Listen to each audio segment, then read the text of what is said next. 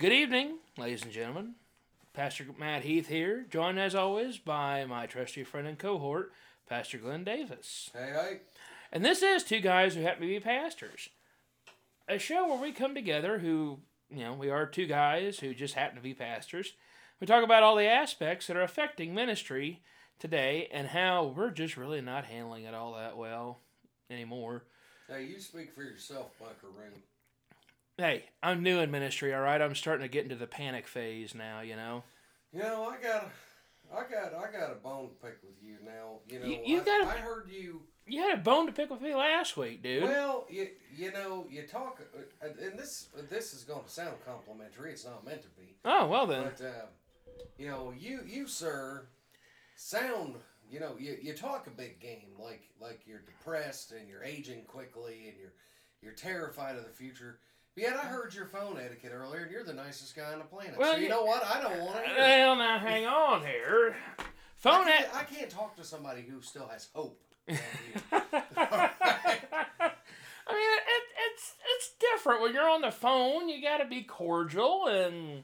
My hope is transferred from the future to Jesus. That's all I've got. That's all I've got. I'm Mm. keeping it going. Well, I'll tell you what. It just because I have nice phone etiquette does not mean that I do not have things to complain about. Just the same as you do, my friend. I've heard seen you talk with people, with strangers, and you're very cordial, very nice.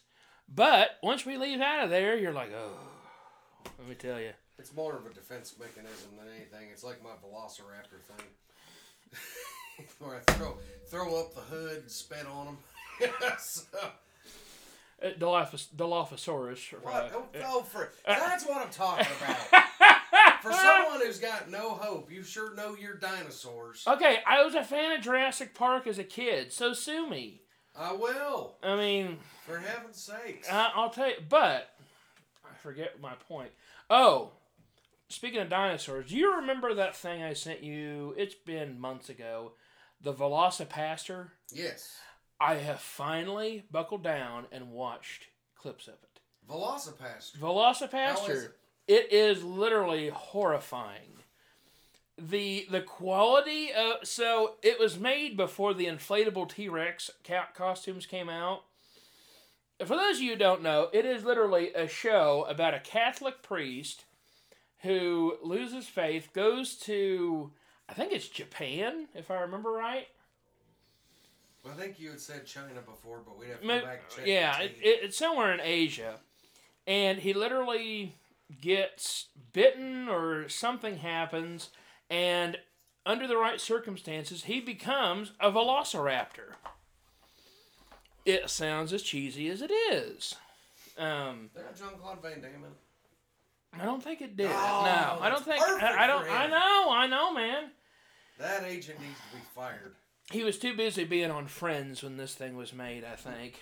But uh, it is quite possibly the goofiest show that I've ever seen.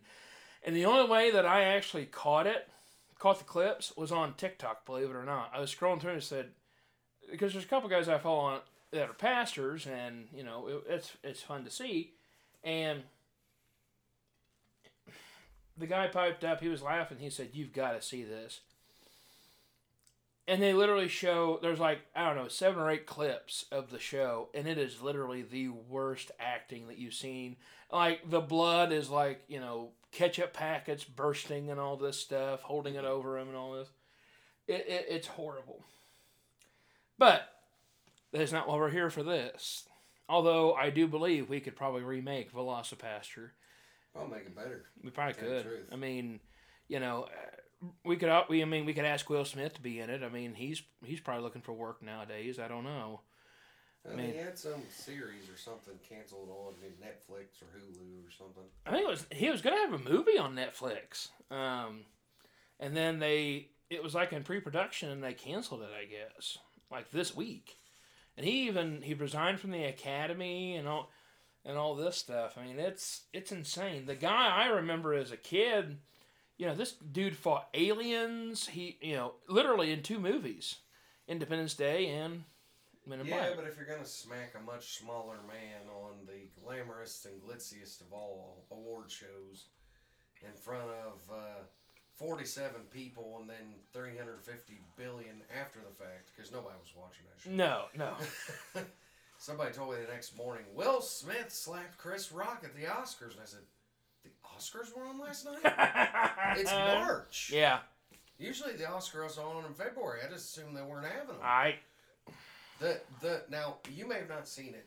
The movie Don't Look Up I have seen it. was nominated for Best Picture. Are you serious? Kid you not. Are you? I saw that and I said, "Oh my God, what has happened to the Academy of Motion Pictures?" Because I watched it. Funny, it is funny, but well it made. but it does not. Leonardo DiCaprio. Yeah. it. I guess it had the perfect mixture, but Look, I wouldn't have thought. I that Because the is. Academy's all about you know political political stances and you know well I guess it even had that. So if you're not familiar with it, folks, check this movie. Do check the movie out. It is a good it's movie. It's one of the few yeah. movies that has ever been nominated for Best Picture other than Up Yeah. that I would really recommend. And the film premise is that uh, Leonardo DiCaprio is a scientist, and I'm trying to remember the young lady's name. Gorgeous woman. Uh, it. She played She's on Hunger Games. Oscar. Yeah. the, Uh, the star from Hunger Games. I'm gonna I, we're gonna have to Google I'm gonna it. work on looking her Yeah. up here. But uh, the premise of the film is they discover a I believe it's a comet, Yeah. and as they f- do the mathematical equation, Jennifer Lawrence, There- thank God, I would J-Law, have never thought yeah. of that. Uh, as they do the mathematical equations of this thing in orbit, they soon discover that within just a short time, it's actually going to hit the Earth. And it's big enough they believe it will cause an extinction level event. Well, they start off with uh, the president doesn't care because the president's a woman who's a Twitter star Mm-hmm. and she's trying to get her on again, off again boyfriend, a sheriff in Texas on the Supreme Court. has no business, and, and they don't care. they No. don't even No. see him. It, yeah. And eventually, as it goes on, just more and more crazy. Like they send up this crazy astronaut who's racist as could be to try to stop the comet, and they abort that. Anyway, uh, check. Go out of your way to check out. Don't look up. I. I It is gut screamingly funny and truly an honest look at ourselves. It, it really is. Because that is exactly how we would respond Yeah. to Exactly. something like that. Yeah. It, it, it really is. I don't want to give away any more I- than no, that. no, no, That no. should be enough to get It- you looking. It, it's kind of and the president, I believe, if I'm not mistaken, is Meryl Streep. Yep. Meryl Meryl Streep is in this, and I mean, it it. I, I kind of got vibes of like you remember Armageddon, the Mhm. classic Michael Bay film that does not get nearly enough uh, respect that it deserves. Had the great Bruce Willis, which you heard. Did you hear about Bruce Willis? Yeah, I mean- he's probably he said step away, but he's probably gonna have to retire. From Yeah, from acting. He's, he's very ill, unfortunately. I mean, disease that leads to Dementia. Alzheimer's Yeah. and dementia, and it's one of those. I mean, you and I grew up watching those movies. I mean, Die Hard's probably the one movie it is still talked about. Hans, you know, him fighting Hans Gruber, the classic debate about whether it's a Christmas movie or not. Um, okay. yeah, I mean, the guy. I mean, I that just I that kind of upset me, and it and it kind of leads into our our topic tonight, which is nostalgia. Continuing on with the nostalgia. Woo, you Um, got that around, brother. I take back everything bad I said about You know what? I'm I'm uh, off the cuff. You know. First off, we would like to say thank you to all all everybody who's listening to us on uh, Apple Podcast, on Spotify, on Shout Anchor. out to Brooklyn, New York. baby. Yes, I looked. I so on our host website, Anchor. Uh, I looked, and it'll give us breakdowns about who's listening, and I wrote them down here. These are our hot spots, Glenn. In the great state of New York, Brooklyn, Shout out. And then Honeoye Falls, New York. I don't know. I. I, I, I don't I want to you- mispronounce. They're gonna shut H O. N Y O E.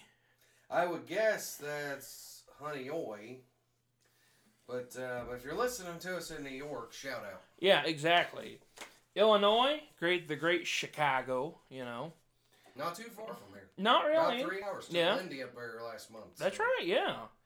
Uh, scariest moment, some of the scariest moments of my life. If you live in Chicago, props. yeah. You're You. braver than I am. You. Yeah. Absolutely. We live in an area where there's literally like three guns to a household, and I still every time I go to Chicago, It's just there's a lot of buildings, big buildings. Yeah. You can't see. you feel a I know. Lake Michigan's like right there. You and I'm feel- pointing to the lamp on the end table, yeah. But you can't see it. No. It, it, it's so. it, it makes you feel uneasy, claustrophobic. and I might have mentioned this. Went on tilt on the John Hancock Tower. That's right. Yeah. I'm looking did. forward to the Sears Tower here eventually, getting up in, into that bad boy.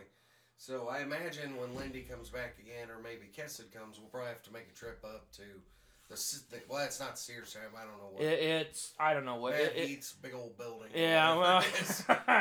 Well. um. But Shout uh, out to Ron White. There Man, should we clean up in here? No, No, move to another another floor. Well, Conga up there. Somebody grab my My butt. butt. California, another great, another state you're very familiar with. Shout out to any bishops, uh, Tenellos, or um, no, that's it. Any Yeah. bishops or Tenellos listening to us in California. Well, they're from Mountain View and Poway, Poway, P O W E Y, Seems like Poe. Poway. Anyway, if you're listening to us in California, shout out. Uh, my if anyone's familiar, my favorite town name I have ever heard of in my life. Passed it coming back home on, I believe, the 395, coming down from Central California because my wife doesn't own a globe. we, left, we left Death Valley and ended up in Mount Whitney because my wife doesn't understand directions. anyway, we went by this little rinky-dink town called Dunmovin. Dun Dunmovin. California. so if you're anywhere near there or not, thanks for listening. Shout out. oh man, uh, I do love. I was a resident for a short time. I do love the great state of California. It, it seems like a nice. Certain places are a nice place. I don't know. Uh, Pennsylvania, the great The city Keystone State, of Philly. Philadelphia. Phil- that's our profile. Philly is they're they're hot for us now. They are. That's a tough town, man. Uh, it it can You be. know, I, uh, honest to goodness, I've also drove drove through Philadelphia a couple times. On the way out to Atlantic City for trips. Been through Philadelphia. Beautiful city. It, it is. It is. Maryland. It wouldn't give me the city of Maryland, uh, but we are a bit. Apparently, we're a hit in Maryland. Shout out to our Catholic friends. Yep, and in Virginia, believe it or not, the the cradle, uh, the birthplace of our first president, the great George Washington. Several of the Several. original- Several of the original. Other John Adams, I think probably the first John Adams. Yeah, I think. John yeah, Adams, was Massachusetts. he was Massachusetts. Uh, yeah, and then of course our own home state, Indiana, which takes the top spot. Well, there you go. And, Yeah. Um, So exciting, exciting news! I was, I, I could not believe it. I think I texted you a couple weeks ago. Like, we are literally coast to coast. We're in New York and we're in California. How I don't know. however you found us, we Mhm. appreciate you listening. We we would do this show just just for ourselves, I Yeah. because we did for a while. Yeah, we did. Yeah. so if you're enjoying it, uh, we love doing it, and we'll keep doing it. So uh, it, it's, shout out to everybody checking us out out there, and um, we actually have a new platform. I just checked. We are on Amazon Music. Believe it or not, they have podcasts now. Not just the place for you to go to listen to Garth Brooks music because he refuses to put it on iTunes. Um, so I respect it. I, I do, yeah, yeah. Uh, this week's been kind of Garth Brooks. I've been in nostalgia this week, and I've been watching. There's a documentary that he did about his life. The he used to call it Behind the Music. Now it's the e the oh biography channel. But I was gonna say, E Yeah. was True Hollywood Story, but I think Yeah. even that's retired. now. It, it probably is. Uh, but it's all about Garth Brooks, and it interviews him, his ex-wife Sandy, the great Trisha Yearwood, his daughters. Um, but it, it literally took me back to when I was a kid. I mean, li- hearing the stories about how these songs come around, these albums, and um, yeah, it brought. I got look, I got goosebumps just thinking about it. I mean, I, I, I, if you, if I haven't said it on here, and I don't think I have, I am a huge Garth Brooks fan. Going to see him in May at Notre Dame Stadium, and uh, I believe I, sh- I showed you the clip of him on Saturday Night Live. Yeah. I'm, I'm about to hold him. in Indiana, we're not sure what season we're in, and I'm susceptible to seasonal allergies, so I apologize for errant coughs and sneezes that might show up. I also sound like I'm wounded. I, I am a little bit in the voice, so Well, you know. we're, we're working through. But I showed Matt a clip of Garth Brooks hosting Saturday Night Live, and I think you probably knew he hosted Saturday Night mm-hmm. Live, but the skit when the devil tries to get him to sell his soul for a song hmm is top It's- 10, top five. It's quite possibly one of the greatest they ever did. And he actually, I watched some interviews, and that's what led me to watch the documentary. Um, they talked about him hosting SNL, and they said, "What was your favorite moment?" And he, and he actually cites the Devil skit with Will Ferrell. That has to be my all-time favorite thing I've ever done on television. Um, I'm the devil, and I'm here to say I'm rocking and I'm rolling in the USA. All my homies and my wife, the quite, I mean, it, Wow, it- that was terrible. that, Yeah, you know, I'm just, I'm just gonna go for it. yeah, Just just gonna go just for gonna go for it. it. that and mango. Oh, Garth Brooks get hung up on mango. Oh, but don't be mango.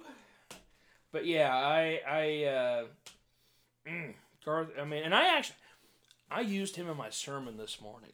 There you go. I mean, I I talked about kids and uh, the blessings that they are in their life because I spent all week with Lorraine, as you as you may oh, have seen. was, that looked like a lot of fun. Oh, I'll tell you what, Dad was tired on Thursday evening. Well, I'll tell you this, Mom better be careful leaving her with Dad for too long, because that girl's gonna be in her rubber boots out in the field here for too long. Uh, I got a feeling that ain't the, the dress thing ain't gonna happen because she will. She rubber boots and coveralls. she doesn't really appreciate the fact that you can see up a skirt. Um, so she climbs on things and wants to do things, and if it falls forward, it falls forward, and she don't really care. I found that out very very uh, quickly. Um, but uh, yeah, this and the reason why we we hark on nostal on talking about getting nostalgic is because this is the continuation of last week's episode of when we get nostalgic, we always smile. I don't know. That's what I'm calling it. I don't know Is if that what that's it's called? that's what it's called. At Um, least it is today. uh, for this episode. Next week, we're probably going to get into something very, very fun. I don't know. Um, but uh, no, Debatable at best. Are we capable of fun? Mm, I mean, We- you did talk about at the beginning how forlorn and, and sad things are. So well, I'll tell you what. When we get on topics we like, yeah, it's great. Then we start, you know, we're we, we need rocking chairs in here, bud. We really do because I mean, at times in this show, my wife even listens to it on occasion. She said, uh, "Yeah, great support from the house on this, by the way." Um, but uh, Well, I'll tell you, rocking chairs might be an issue because the cost of lumber is about four hundred thousand per pound. I mean, it, So, it's it, political comedy. Yeah. Let me just say, real quick, folks, that uh, my political opinions do not reflect the political opinions of Mr. Matt Heath. Nor Well- do the political opinions of Mr. Matt Heath reflect mine. oh, okay, all right. We share a lot, a, a lot of the Fir- same. First of all, just making sure Mm-hmm. that everyone knows when inevitably I say something incredibly stupid, you're free from it. And the possible off chance that you say something, I'm off of that. Well, yeah, yeah. Um, I, I've always preferred to think of us as the band on the Titanic, playing till we go down. You know, unified in that front. But you know, if if you're like you see the water rising, you hop on the lifeboat, and I'm down a fiddle. That's fine. You know, we can play with a cello, I guess. Well, it's just it's it's important to uh, to, to cover your uh, Cover your ba- cover and your bases. and, there. and it's sad that we have to do that now. I mean, You know, I I since I solemnly swear to uh, chloroform and write possible fascist on Matt's head if he gets out of line, and yeah. Matt will uh, inevitably chloroform me and then red sharpie put commie on my forehead. I, I on a, So, on occasion, yeah, yeah, yeah. Um, for heaven's sakes, when did it become impossible to have an opinion in this country? well, Uh, somebody made the comment on Facebook a week or two ago. Yeah, gas prices are a little high, and someone asked, "Do you know how so stupid you sound? Gas costs ten dollars a gallon in Canada." I'm like, first of all, Canada doesn't measure in gallons. no, Second of all, um, shut up. Gas is a little high. It's it's part of it, folks. I mean, It was it- like a buck. I, I was driving to work in the worst of the pandemic. It was like a buck fifteen for a couple weeks. Yeah. Okay, Four fifty five is a little high. Yeah, it, it's a little So, much. Uh, Um, I don't want to hear that. I can say gas is a little high and still be patriotic and say our good friends in the Ukraine deserve our support. hmm And I can also say things like, boy, I wish gas was more like $2 a gallon and they'd open that pipeline. And you don't have to write me letters because I'm allowed to have an opinion. exactly. Address all letters to uh, www.idon'tgivacrap.com. Search the tab, find Glenn. You can send me those right to me. I'm a, I'm darn near tempted to just buy that domain. Uh, it's not available. oh. Because I had the I, I had the idea years ago at my first church as a joke to buy that domain and use that for Mhm. for the rest of my career. Wasn't available. You're kidding me. Oh man. Oh Like I was gonna put up random reasons why I didn't care about things. I was really gonna you're, invest. yeah, it. yeah. Went by the wayside. no kid. Well, well. Now we have Facebook though. Maybe we could do it on Facebook. I don't know. Maybe. Huh? group I don't give a crap.com. Yeah, there. Search the tab, find Glenn. Write him a letter. send it to uh, tglenn at I don't give a crap crap.org. There, there we go. See? That might get confusing if we have a dot .com and a dot .org. Yeah, well, you know, consistency is not one of our strong suits, bud. Let's just be honest here. Yeah, Um, but I've I feel like I've hijacked this plane enough. Uh, let's bring back it. to your Let, let's bring it back in a little. I don't. Uh, you know, that's part of it. We're going to talk tonight about some of the church people who inspired us in our ministry journey. Last week we talked about family and, or frankly, lack thereof in some circumstances, who supported the journey. Um, this week we're going to talk about church folks who inspired us, and um, I'll take I'll take the wheel here to start with. Go ahead, go ahead. Um, I have from the Fowlerton United Methodist Church. You know, I could name them, and I and I might, because I've uh, well, unfortunately, most of them have passed, so I'm not gonna hurt anybody's feelings. I don't think, but um, just to start at the top, because they're all around the room. I mean, two of the best ones are up in the corner up there, Donna and Charlene Clock. Um, Donna Clock, the gal who was mostly responsible for me being in ministry. Uh, when the minister decided that maybe I didn't need to be going to church at Fowlerton anymore, and um, instead of my father murdering him, um, I just decided, well, you know what, I'll go somewhere else. And uh, I sat by Donna Clock until I started going to church at uh, Matthews and became their youth pastor. So, um, so she was the same person. Charlene Clock tried to teach me how to play the piano. I didn't have the I didn't have the stick to it for a piano. I've tried a couple times. I get going on other things. I just don't have the patience to sit Mhm. down and learn it. Uh, but saying of a woman, got a funny couple funny stories about her, but I'll mention um, she was going to teach my brother how to play the piano because he had kind of a natural talent, it appeared. She said she had nothing to teach him because he played completely by ear, and he does. oh wow.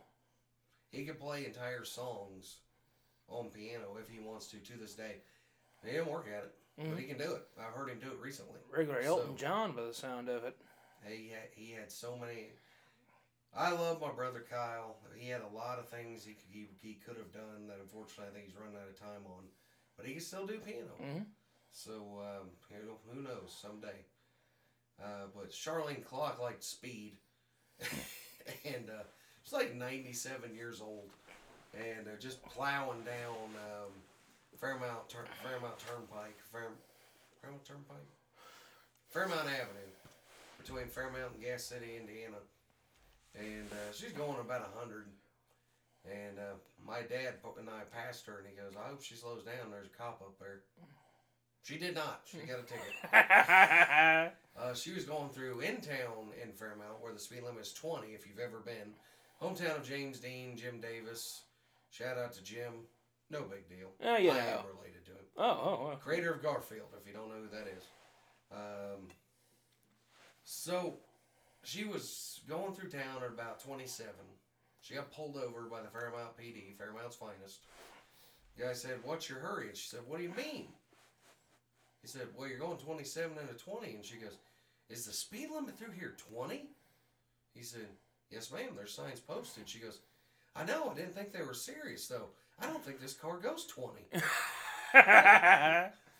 So, props to Charlene Clock. mm-hmm. Um, Edna Smith, I think I'm getting, we'll call her Miss Smith, uh, was our storyteller at uh, our children's group, CCC, Community Kids Club. It's probably supposed to be Community Children's Club, but my dad insisted on Community Kids Club and called it CCC because he's Tom Davis and he doesn't have to follow your rules. Uh, she was our, she was our storyteller, and she would tell stories from memory that she jotted down and gone through. And she was one of the people who really shaped how I speak in public because she was she would emphasize things. She would read in different voices. She really brought you into the story, mm-hmm. and um, she would challenge us to learn Ten Commandments, learn Bible verses, and uh, she really shaped my early ministry. And it, these things are important. She taught me kind of how to speak in public. And that was very, very important. Because a lot of people think, well, I'll just go and do this ministry thing. It's a lot like wrestling. You may be able to do every move in the playbook. But if you don't have charisma and you cannot get over, nobody cares. Yeah. You have to get over. Mm-hmm. And part of that is being entertaining to a point. You Yeah. have to keep people's attention. And there's a lot of people who tell me, well, that's bull. And I'll say, well, you would have to tell me why I'm wrong. Because it's worked everywhere I've gone. Mm-hmm. Oh, let's see. Gra- Grandma Bernadine Richards, who was uh, one of my mom's friends, uh, bring us into church. My dad and another guy, actually firemen's, carried her into church for about 10 years. Really? She couldn't climb the stairs, and they didn't have a ramp because that wasn't a thing in the early 90s. No, no, no. So they would bring her in. Oh, let's see. My Aunt Pat was a big one. She was my Sunday school teacher. And uh, she taught us the finer points of the David C. Cook Sunday school materials. Oh, it's strange. There weren't a ton of males in the church that really influenced me other than my dad. And looking back on it, I'm not sure why that is. Um, but it was it was mostly the ladies of the church. Uh, and they were all just uh, well. I got to mention, I'd be. I would I would probably spend a few months in purgatory if I didn't mention Minnie Piper. And Minnie Piper is exactly how she sounds. She had energy. Minnie Piper hugged everybody who came into the church, whether you wanted it, needed it, or not. She would just come over, get over here, and get a hold of me. We had uh, some bikers come to church one time to speak, and she had them line up, and she hugged every one of them on the way in, and there were a couple of them looked really uncomfortable. and when they left, they lined up to hug her Really? back. So, um, yeah, Rita Taylor. Rita Taylor was a massage therapist, but she was also kind of a spiritual guide for me. She was very in tune uh, with Holy Spirit and with uh, movement of the Spirit gifts. And she really influenced me. In fact, when I walked into church after my call to ministry at camp the week after, she was the first person I saw, and I told her, I said, "Well, I'm called to ministry." Did? She says, uh, "You didn't know that? I thought you knew that." she she already knew. Um, she would uh, sometimes when she would do massages and things, she would prey on people, and regardless of how you feel out there about these things, I'm. I mean, I was a first class witness, and you don't have to believe it, but I'm telling you it's the truth. She would come in with things still roaming around. And she would get rid of them at church, and you would hear her make sounds and do things, and she would get you to believe. So, um, but no, I had about 15 grandmas in Mhm. that church. And it really wasn't until I started with my call to ministry that uh, men really came about and started investing. And it wasn't in my church, it was really in leadership. The, the denomination, pastors, that really started to invest on that front. But um, the biggest influence in that early church was Ella Nichols, who was my pastor from 1991 to 1997. And then again, I think from roughly 2006, 2008. And um, Ella was one of the original OG women pastors in the area. Oh, really? Um, they really insulted her, told her she didn't belong. And the United Methodist Church has been ordaining women for 150 years. But they weren't necessarily doing it around here. And I did an interview for at it for Indiana Wesleyan, which is a school here locally where I got my undergrad and my teaching degree. And I had to do an interview with someone who uh, had met resistance in their call, and I asked her, I said, Well, how'd you get past people in high positions telling you you didn't belong? And she said, Well, I never let it bother me too much because why would I let men tell me something's wrong when I know God told me it was right? Mm-hmm. It just blew me away. Yeah. Um, and she was the most present, caring. You know, looking back on it, the um, her her preaching, she she read a lot of her things. She wrote a lot of things down. Um, but man, her pastoral presence, her care, the the way she chose her words, the way she chose her phrasing, what she said, what she didn't say. She was just a beautiful, beautiful pastoral presence, and that was another side of my ministry that I'm not good at. I'm an introvert. There are times I'm going to be honest, and this may be a surprise. It's a surprise sometimes for people to hear this. Some, but sometimes other people are like, "Yeah, that makes sense." um, in ministry, you grow to dislike people in your church. Mhm. Let's be honest. Yeah. Let's just throw it on the table. And sometimes you have to go and sit with those people at the hospital. Sometimes you have to go sit with their families where they have talked mad crap about you to them. And you have to put on a smiling face and be their pastor. You got to be the guy. Yeah. And Ella was one of the people who really taught me that that was the case. And she actually, they threatened to carry her out of one of her churches early in her career. And she just kept saying, Well, I don't have to like them, but I gotta love them. Yeah. And that's kind of the tale. As I came up in that church, that group of women, and it makes me really sad today to look at the situation in the church, particularly now post COVID, because before COVID, this church was getting close. We were over the hill, we were growing, and we were developing some of that identity of people were putting the church and the people in the church first, and the kids were really starting to relate to the adults, and the adults were really starting to enjoy working with the kids.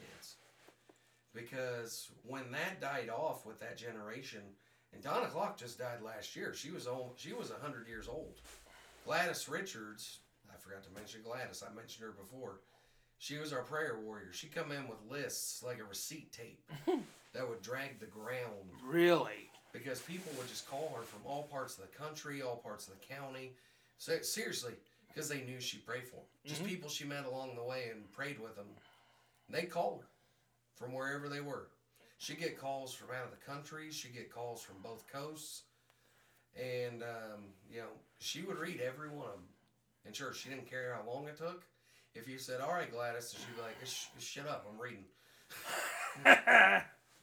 um, when you know she was like a hundred, she was well over a hundred. I don't remember exactly how old, but um, when that generation wasn't able to do that anymore, and, a lot of them started passing away, the church lost its heart. And that's what makes me the saddest, and why a lot of our churches aren't growing. Because you, as the established church, have to make the commitment to invest in your community. You have to make the choice to invest who is coming to your church. And if you don't, that's fine. But don't complain when you ain't growing. Don't complain when your projects don't work. People are never going to invest in you if you aren't willing to invest in them. And it's it's so backwards today. Well, we want people to come to our club. Do you know them? Do you know their schedule? Do you know why they're not coming? Have you have you looked into any of this? And a lot of times, no, they haven't, because well, they should be coming to our church and doing our things. And I'm like, I've probably said this a thousand times, but if you're new to the show, this is this is one of my favorite things. I'm trying really hard not to blank here. um, you know, the only people who like what you're doing already come to your church. Mm-hmm. You got to change it up if you want to grow. If you don't, that's fine. You can still do good work. And I've never been opposed to a church willing to just let themselves go. If that's what you want to do. But if you're constantly complaining to me, and this has been the case at several of my stops, if you're constantly, because I've worked in small rural churches, folks, never been a, a big city pastor, not yet. Mm-hmm. Upland, Mountain View, and Upland was probably uh, my closest to a big city, but Upland's not really that big of a city out there, so I don't count that one. But people will tell you what they want. Then you give it to them, and it turns out that wasn't what they really wanted. They thought that's what they thought they wanted. So Fowlerton and those women have been my inspiration for 20 years now because I really felt like I was carrying on what they passed to me.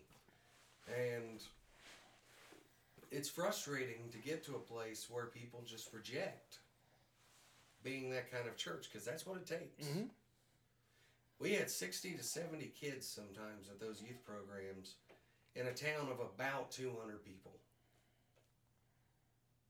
That's pretty impressive. It, it was. That's really impressive. Yeah. And it was because they were invested in their community.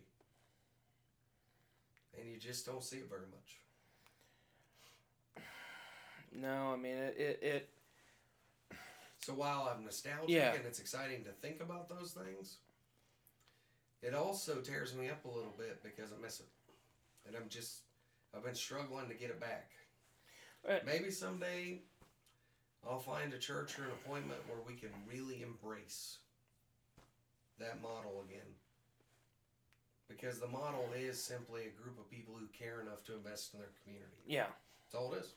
Well, I mean, if you want to look at it, the way I, I heard a quote this week, and I'm really, it- it's been rolling around my head for a while, and it it's it's the the quote is, every curse has a blessing, and every blessing has a curse. Um. In, in, in this and in this respect, I would say that you could have a church and I I I the first church I worked at was very much like this. They had an average attendance of about 65 70 every week, you know, once they cuz we we were open for a while and then COVID kind of flared up. They shut down for a good bit. Then they opened back up and, and everything. And, you know, we had a lot of people and they wanted to be invested to a point, but the only thing that would come around is they were hammering. Well, we need to get the kids in here. We need to get the kids in here. All right. What do you What do we want to do to do that? Well, uh, how about uh, how about a popcorn movie night or something? Or how about you know we'll show uh, the great movie Thomasina or something like that. I don't I don't know. I'm just pulling an old Disney movie out of the out of the air, but um, they were fired up to do it, and I mean they were excited to want to do it, but they didn't really want to embrace anything new. Like like you were saying, they didn't want to look at anything that would draw somebody new in, for fear of chasing off the old pe- the older people. Um, uh, not literally old the older people, but just you know the people who had been there a while. So that's kind of one of those. It's a blessing, but it also has a curse. And the other aspect is the curse that also has a blessing. Is the curse would be, you know, we don't have any kids, but you have an opportunity to create the opportunity, the chance for them to actually come and be involved. And it, it it's one of those. It's a very, and we say this on the show um, a lot. You know, we we say that. you know, uh,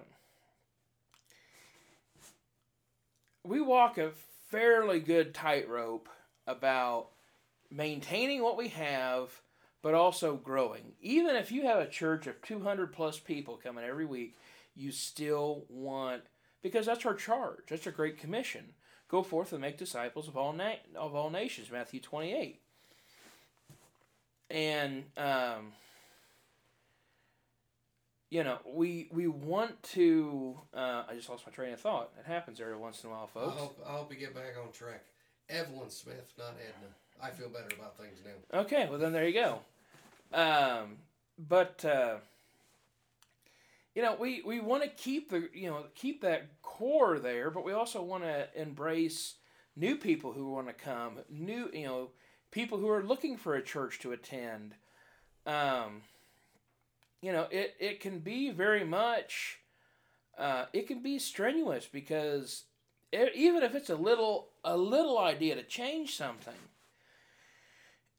as I found out, a little change can invoke a month long process of meetings and discussion and late nights and worry and um, and it all be, and it all comes from the whole you want to do this but you're not willing to take the ch- you're not willing to take chance. Curse and blessing. And i shouldn't say that i shouldn't say it that you know the, the members of our church or any church for that matter who have been going for a good while that they are not um, they're just sticks in the mud. But there is this deep rooted thought of well that's the way we've always done it and it's a nail in the coffin for anything. I don't care if it's church. Myself, I'm involved in. Uh, I'm a Freemason. I'm a member of the Masonic Lodge.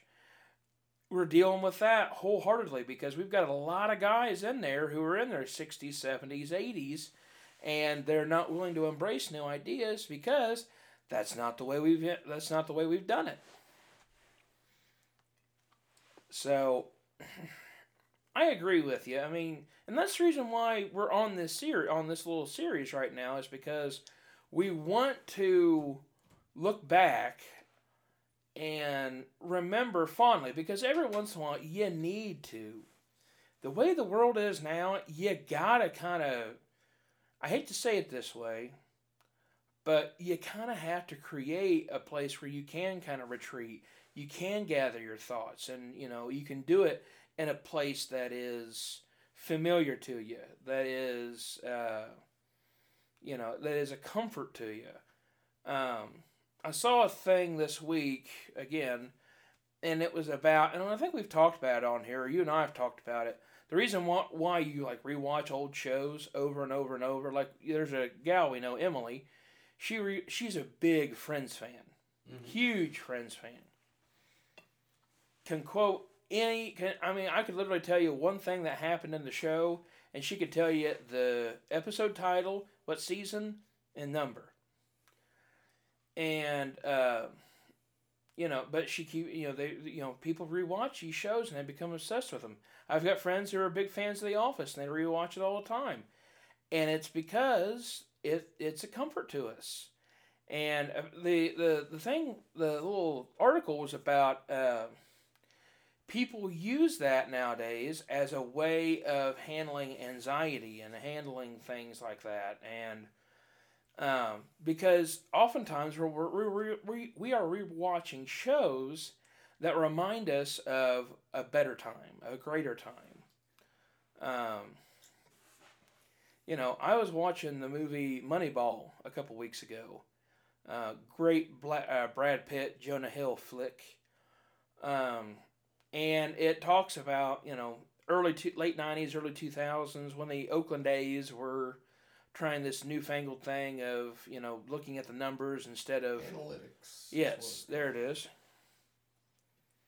And um, you know, it. But I mean, it just it took me back to when I was a kid because the things I saw, the brands I saw, the ads, the you know, uh, the social stuff that was going on, and all that. It just really invoked again a sense of nostalgia.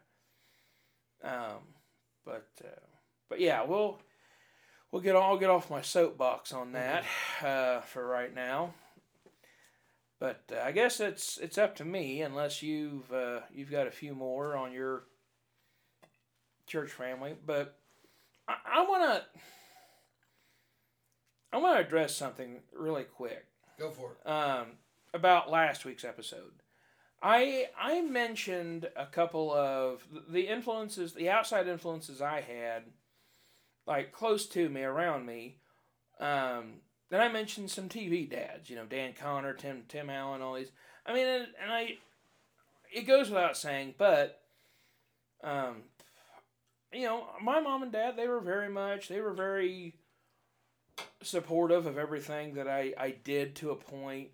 Um, they were the ones who mm, they realized that I had a gift for public speaking. They encouraged me to pursue that in 4-H and FFA and things like that. And I mean, they also did tell you my dad taught me how to be a man. My my mom taught me how to be a decent human being. Otherwise, she'd you know beat me to beat me senseless. Um, but I mean, but and it's it's one of those things.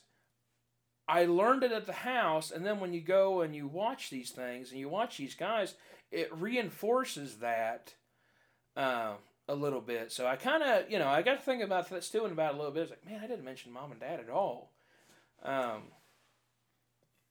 and I felt bad. So I had to address it in this episode. But as far as church family goes, I've got I've got a few. Um,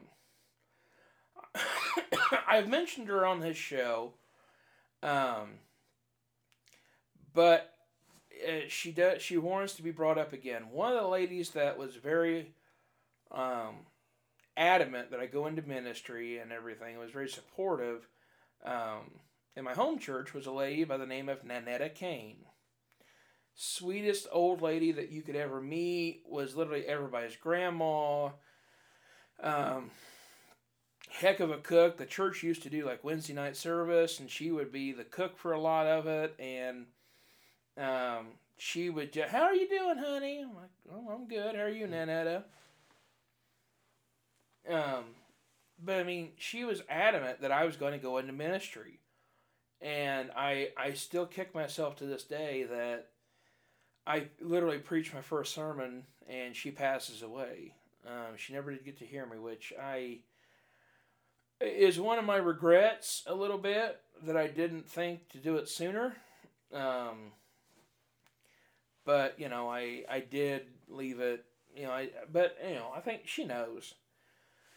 Um, I had some friends of mine who were very they were uh, they were adamant that you know we all got together and did you know uh, um, we worked in the kids church we worked in in few in uh, the youth group we were in few few uh, youth group um, those guys I mean Colin Kennedy uh, Nolan Hall two guys who to this day I'm still I still call some of my some of my best friends including you, my friend. You're my bestest friend. As Um, are you. but uh, but I I uh, they were when I stopped going to church when I was in high school as a senior. They would text me. They want to meet up for lunch or whatever. And they, hey, why ain't, why ain't you coming back to church? What's going on? You fell off the face of the planet. They were adamant about it, and um, you know they and they were they kind of pressured me for it. Uh, another couple guys who you know I come to I've come to know and become um, uh, friends you know more friendly with and good friends with. Um, you know them as well as I do. Rich McCorkle, Mark Stacy. Um, these two guys are just um, you know, we would go to Royal Family, and Rich would ask her, "Hey, why, why aren't you coming back to church, man? You used to be pretty big in that thing." I don't know, just not the right time or something. I don't know. Um, but these guys, but they never really truly gave up on me or anything. You know, I mean, they, I mean, they were the ones who they invited me after it was the first year that I went back and helped with Royal Family after I'd gotten married, and they said, "Hey, why don't we go to? Why don't you join our small group? Why don't you join our, our Bible study?" I'm like, okay, if you want a young guy in there, because everyone in there is about their you know forty or something. Uh, um, but uh, you know, so that that was always a, a good kind of a good influence on me a little bit, and uh, growing up, I should say. Um, you know, there there's just been uh, there's been a lot of positive influences in my in my youth uh, as far as church family goes, um, because they love you know we let's just lay it out as it is. Old people like seeing young kids in church. It brings a smile to their face. It does. Um, but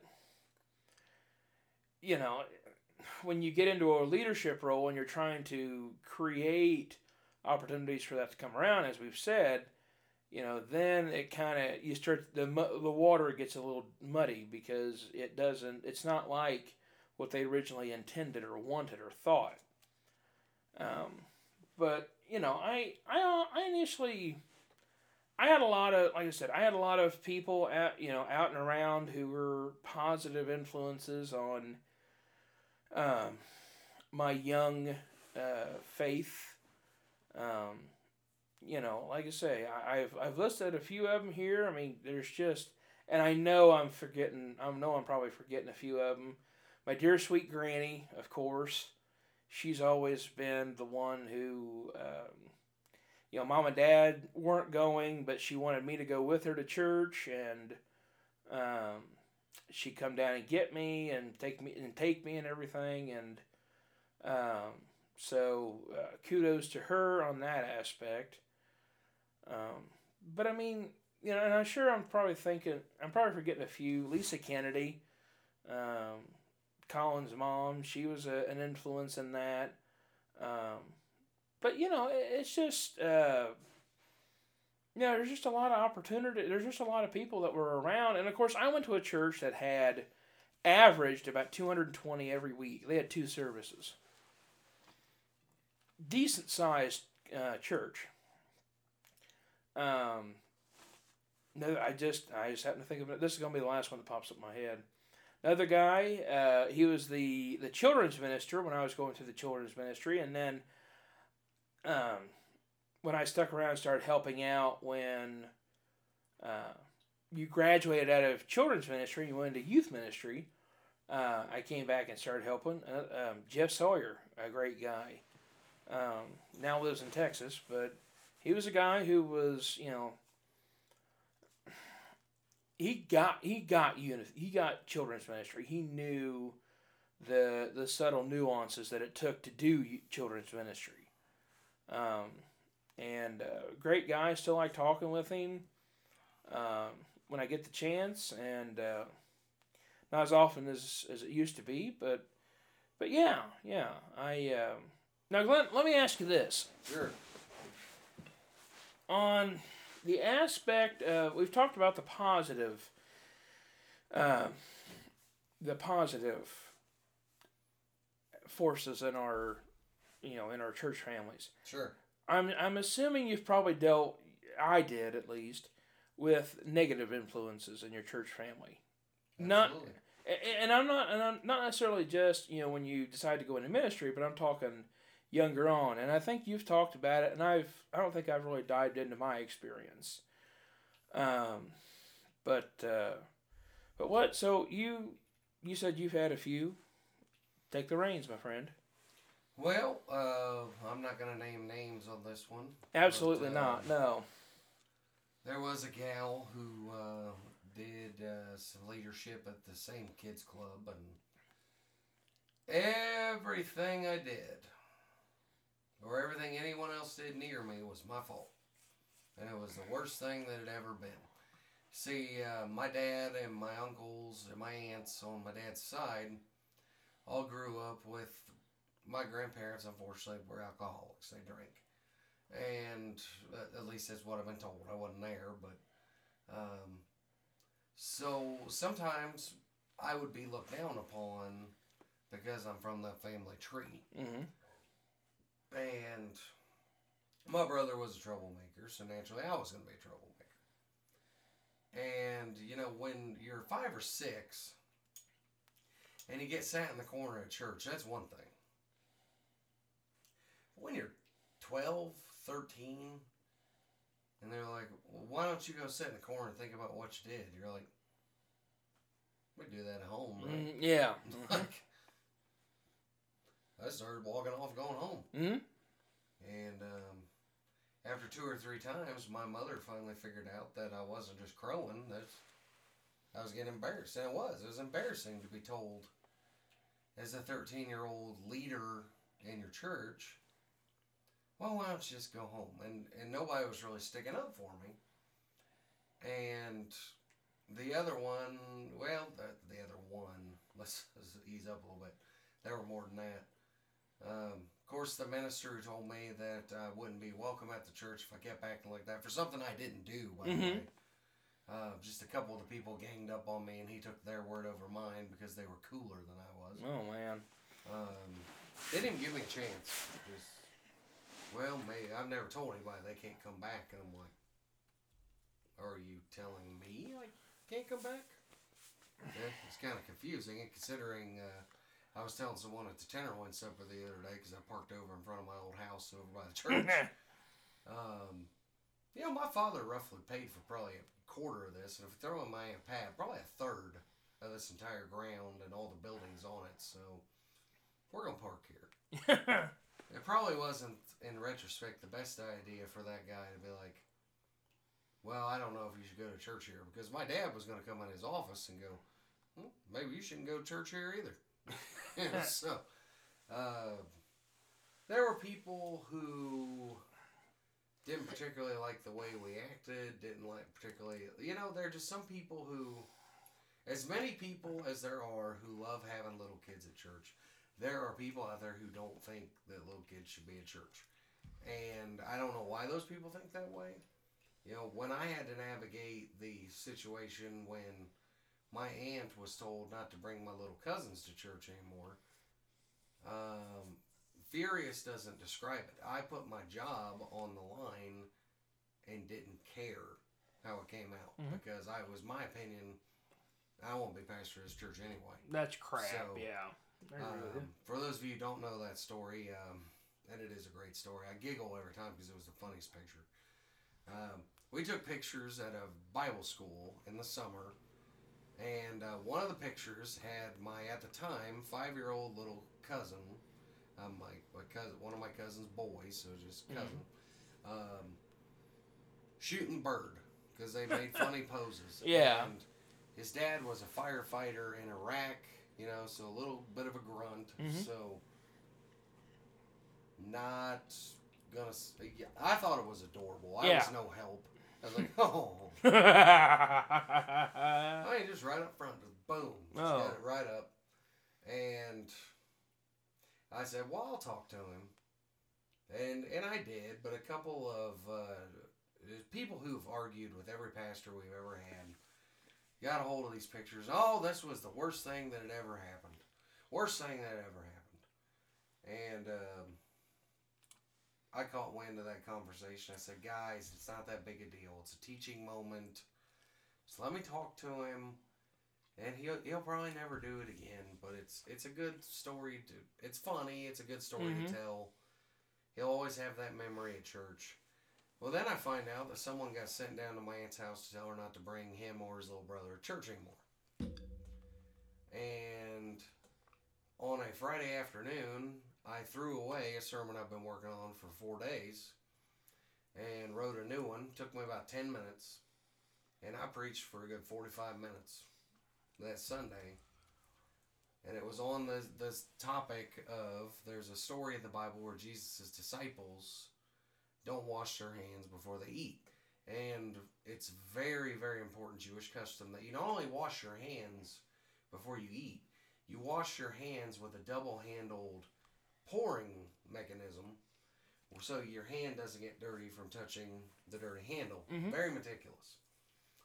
And they didn't do that. They just went out and ate without washing their hands. And someone comes up and says, You know, Jesus, your disciples didn't wash their hands before they ate.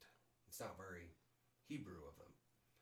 And Jesus proceeds to tell them about hunger and about, you know, all these different things. And um, when I was preaching on it, you know, you made the comment when you walked out of where you walked out of, you said some Clint Eastwood stuff. It got real at the end of the sermon. I, I look back on it and I still can't believe I had the cojones to do this. Um, I ended my sermon with we want kids in our or something to the effect of we we don't want kids in our church unless they'll behave. We don't want kids in our church unless they follow our ways. You know, we don't ask who they are, why they're here, what we need to do for them. All we can muster to ask ourselves is why aren't they washing their hands? Mhm. I mean, pin drop. That's oh yeah. and I was legitimately I went in the back office and I waited for them to come fire me. Like Really? Wow. I- and I I didn't care. yeah. I was Yeah. ready for it. And my aunt, who was the first person back there, kissed me on the forehead and say and said, "Don't worry, no one's going to say a word to you." And her and my mother and my father and several members of my oversight committee stood at the door and thanked everyone for coming and said, "I hope you sure will think about what pastor said today." Wow. That's wow. Yeah, Mine's yeah. that was the worst.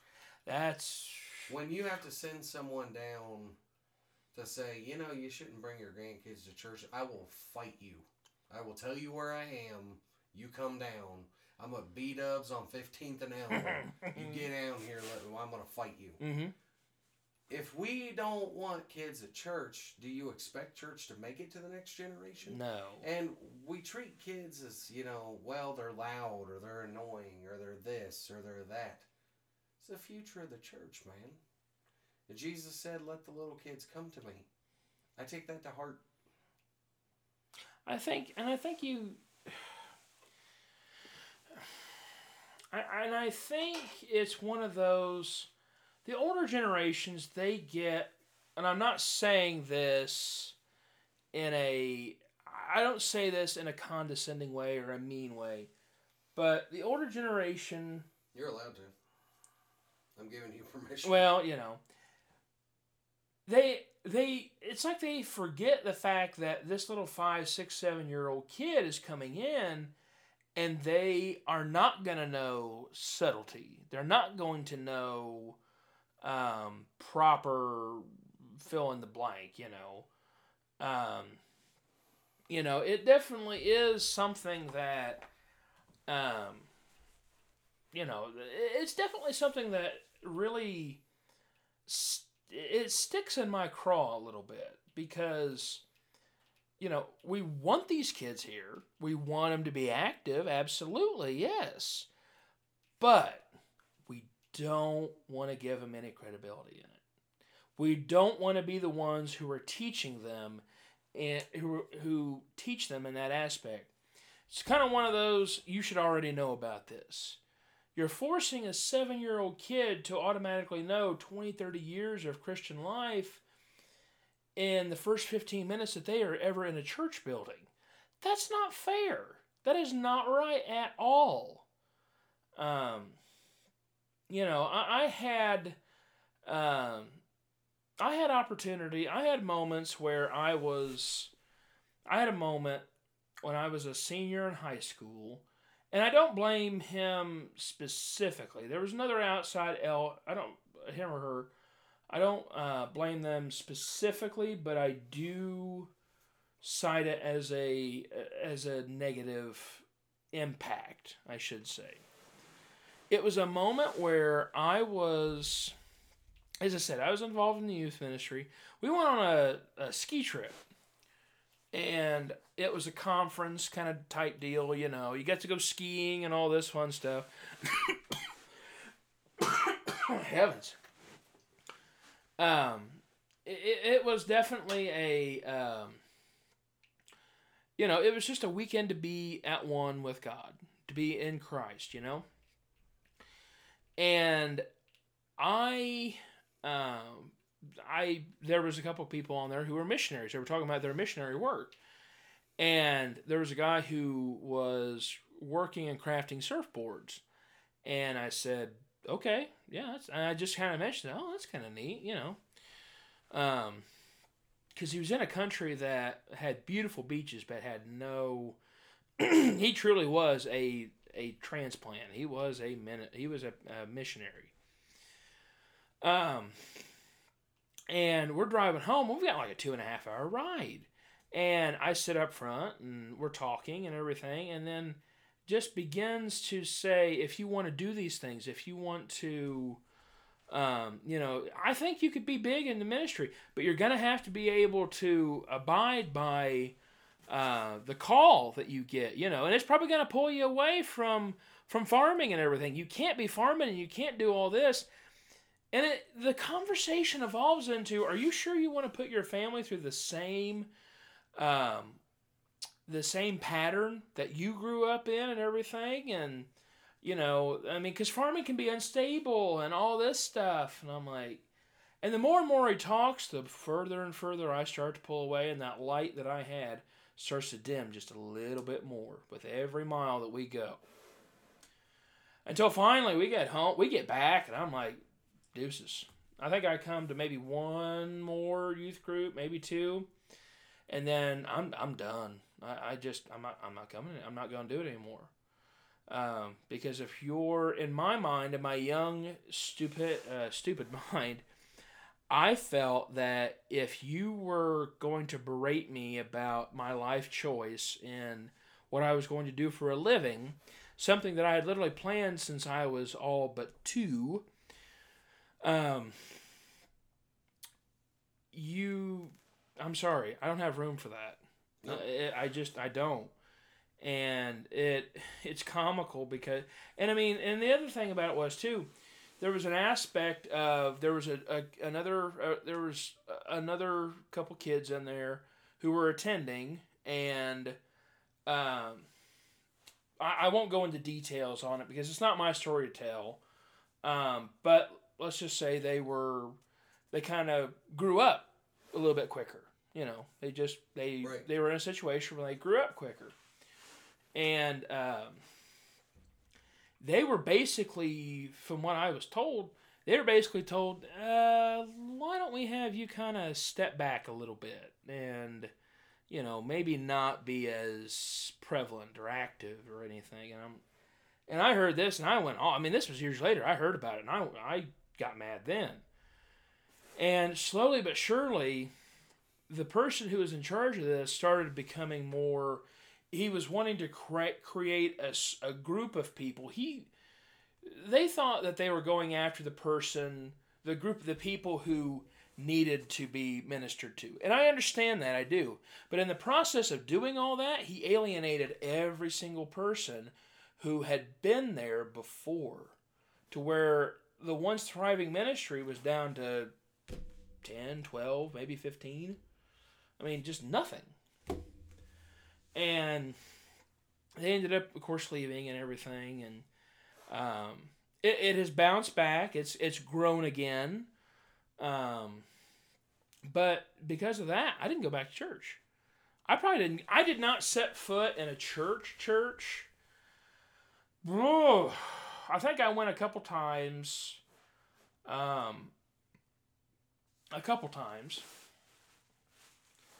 but it was one of those, you know, I'll go and then I'm going to make try to make a habit of it. Well, you can't go just once and then expect it to be a habit, you know. Um, so I didn't set really set foot and sit through a church service until my girl, my girlfriend, my wife now, uh, mother of my child, asked me. She said, "Hey, would you come to church with me?" And I said, "Yeah, I guess." You know, because I was young. I was twenty. You know, I I didn't think about going to church. I thought about you know I get to sit next to her and you know she's she's kind of she's she's got some I'm, I'm warm to her form as it were you know and Hey, Uh, Rob Neal said openly probably 20 years ago in a small group at Camp uh, Epworth Forest. I went to Trinity, Hartford City United Methodist Church because they had the hottest babes in.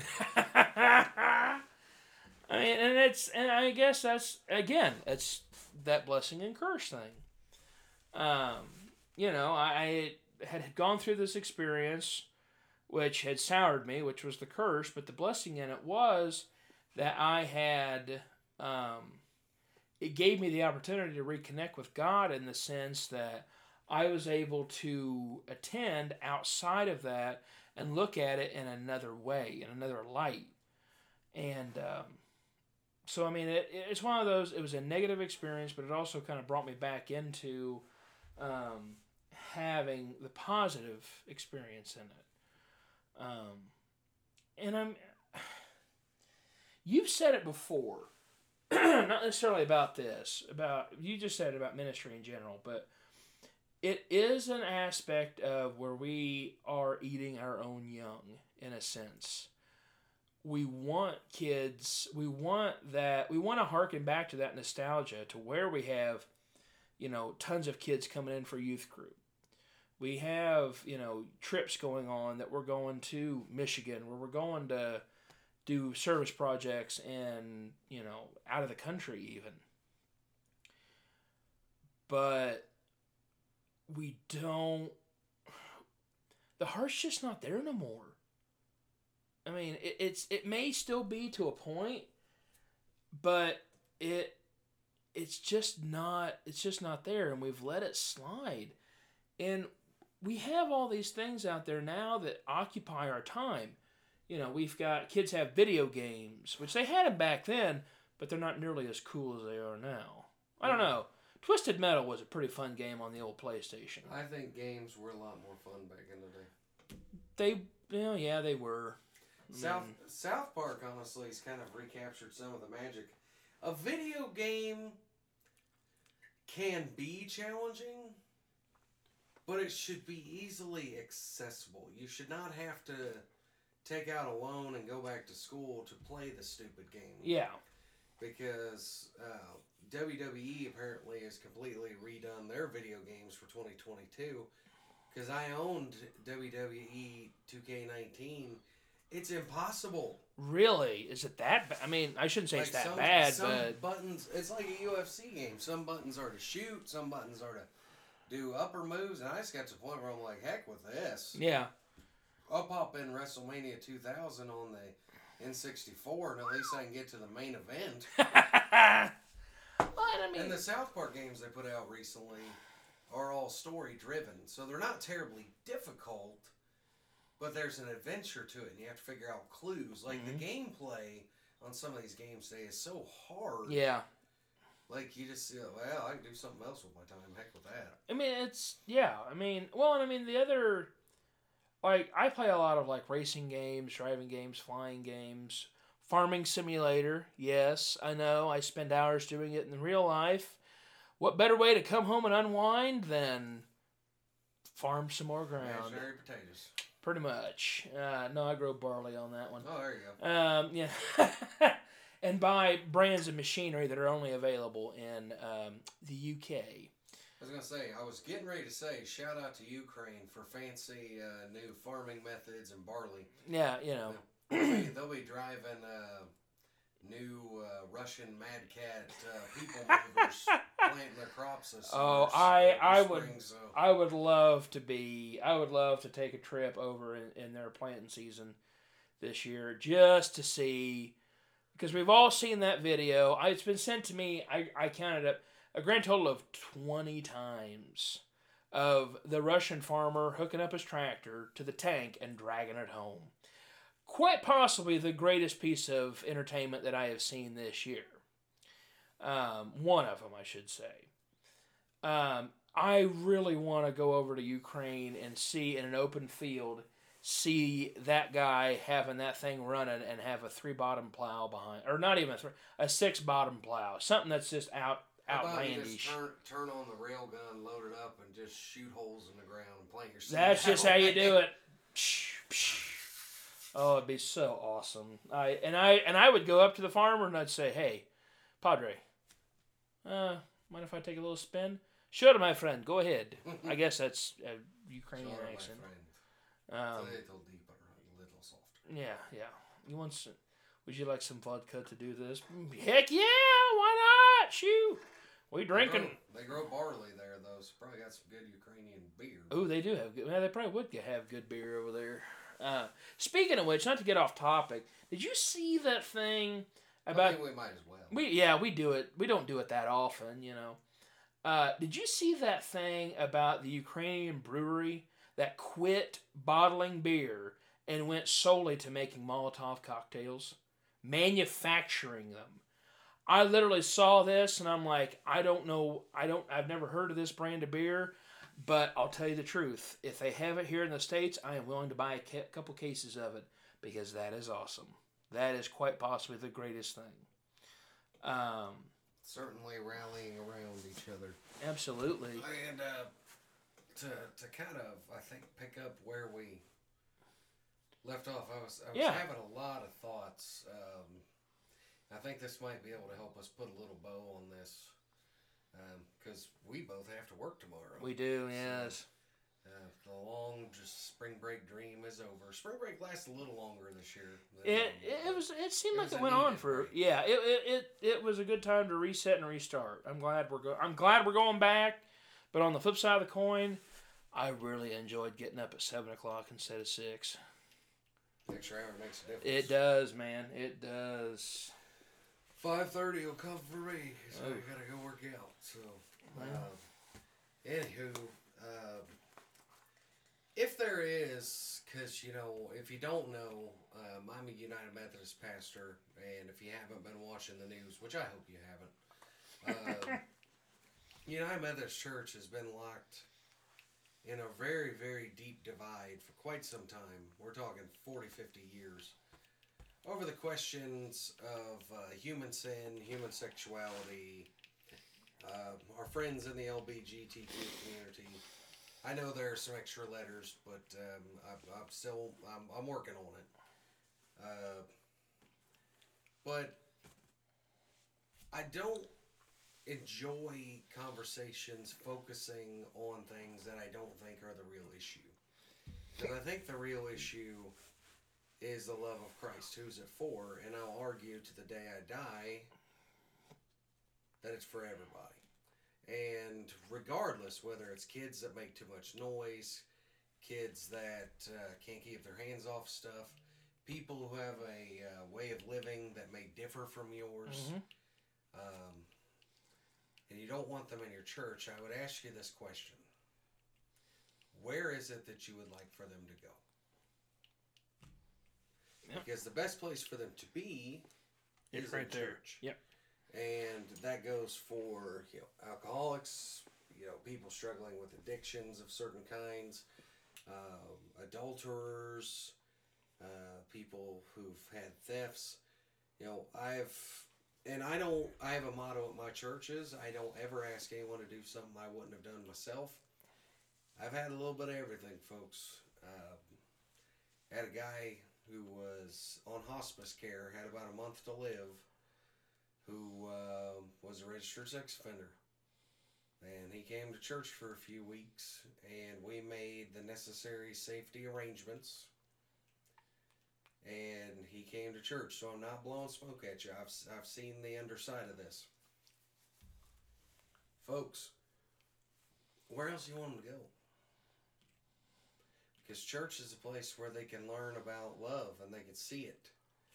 And you have the opportunity to put the words of Jesus into practice when he said, Don't just love people who love you back. What's the point of that? Love on people who think differently than you do, who've maybe even done things that have affected you personally. You know, our passage for um, uh, church today was Romans 12, 18 through 21, where Paul said, You should love your neighbor. You should love your enemy too.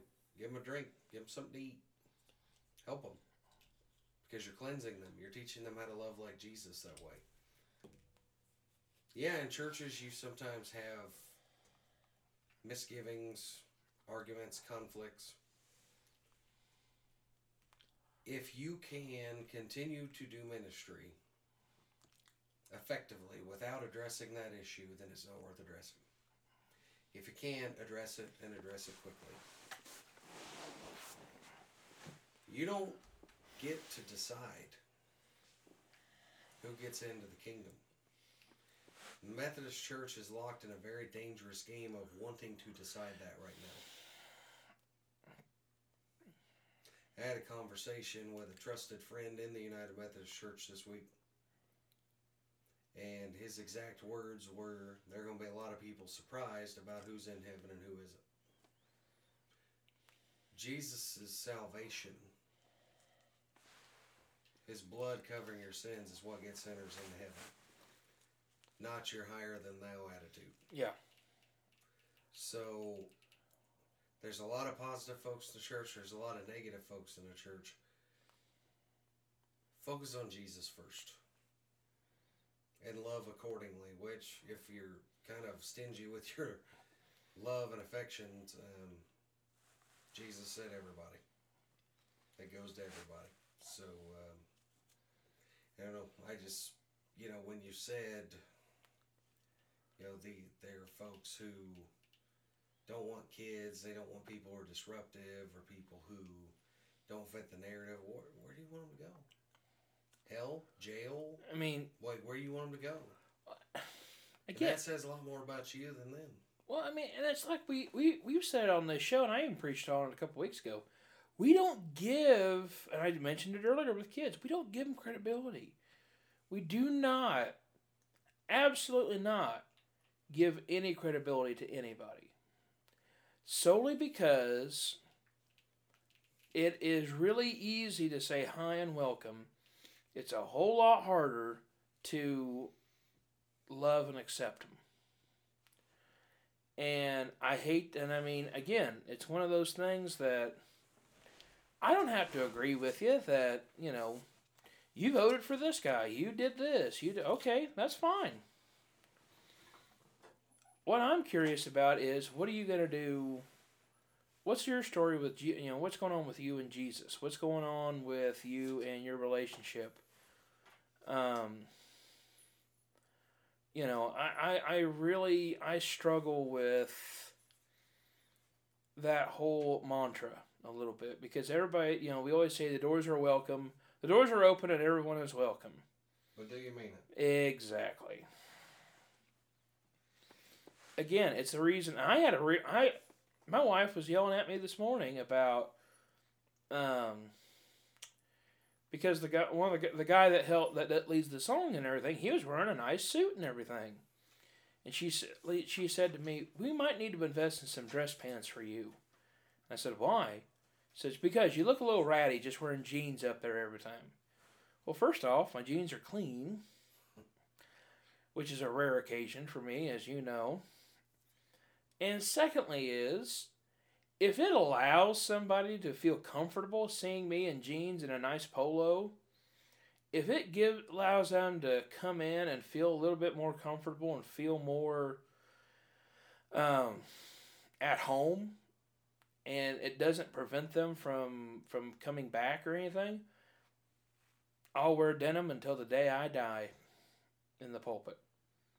That's just that's something that I have wholeheartedly believed in since I started. And um, and you know, it's one of those things that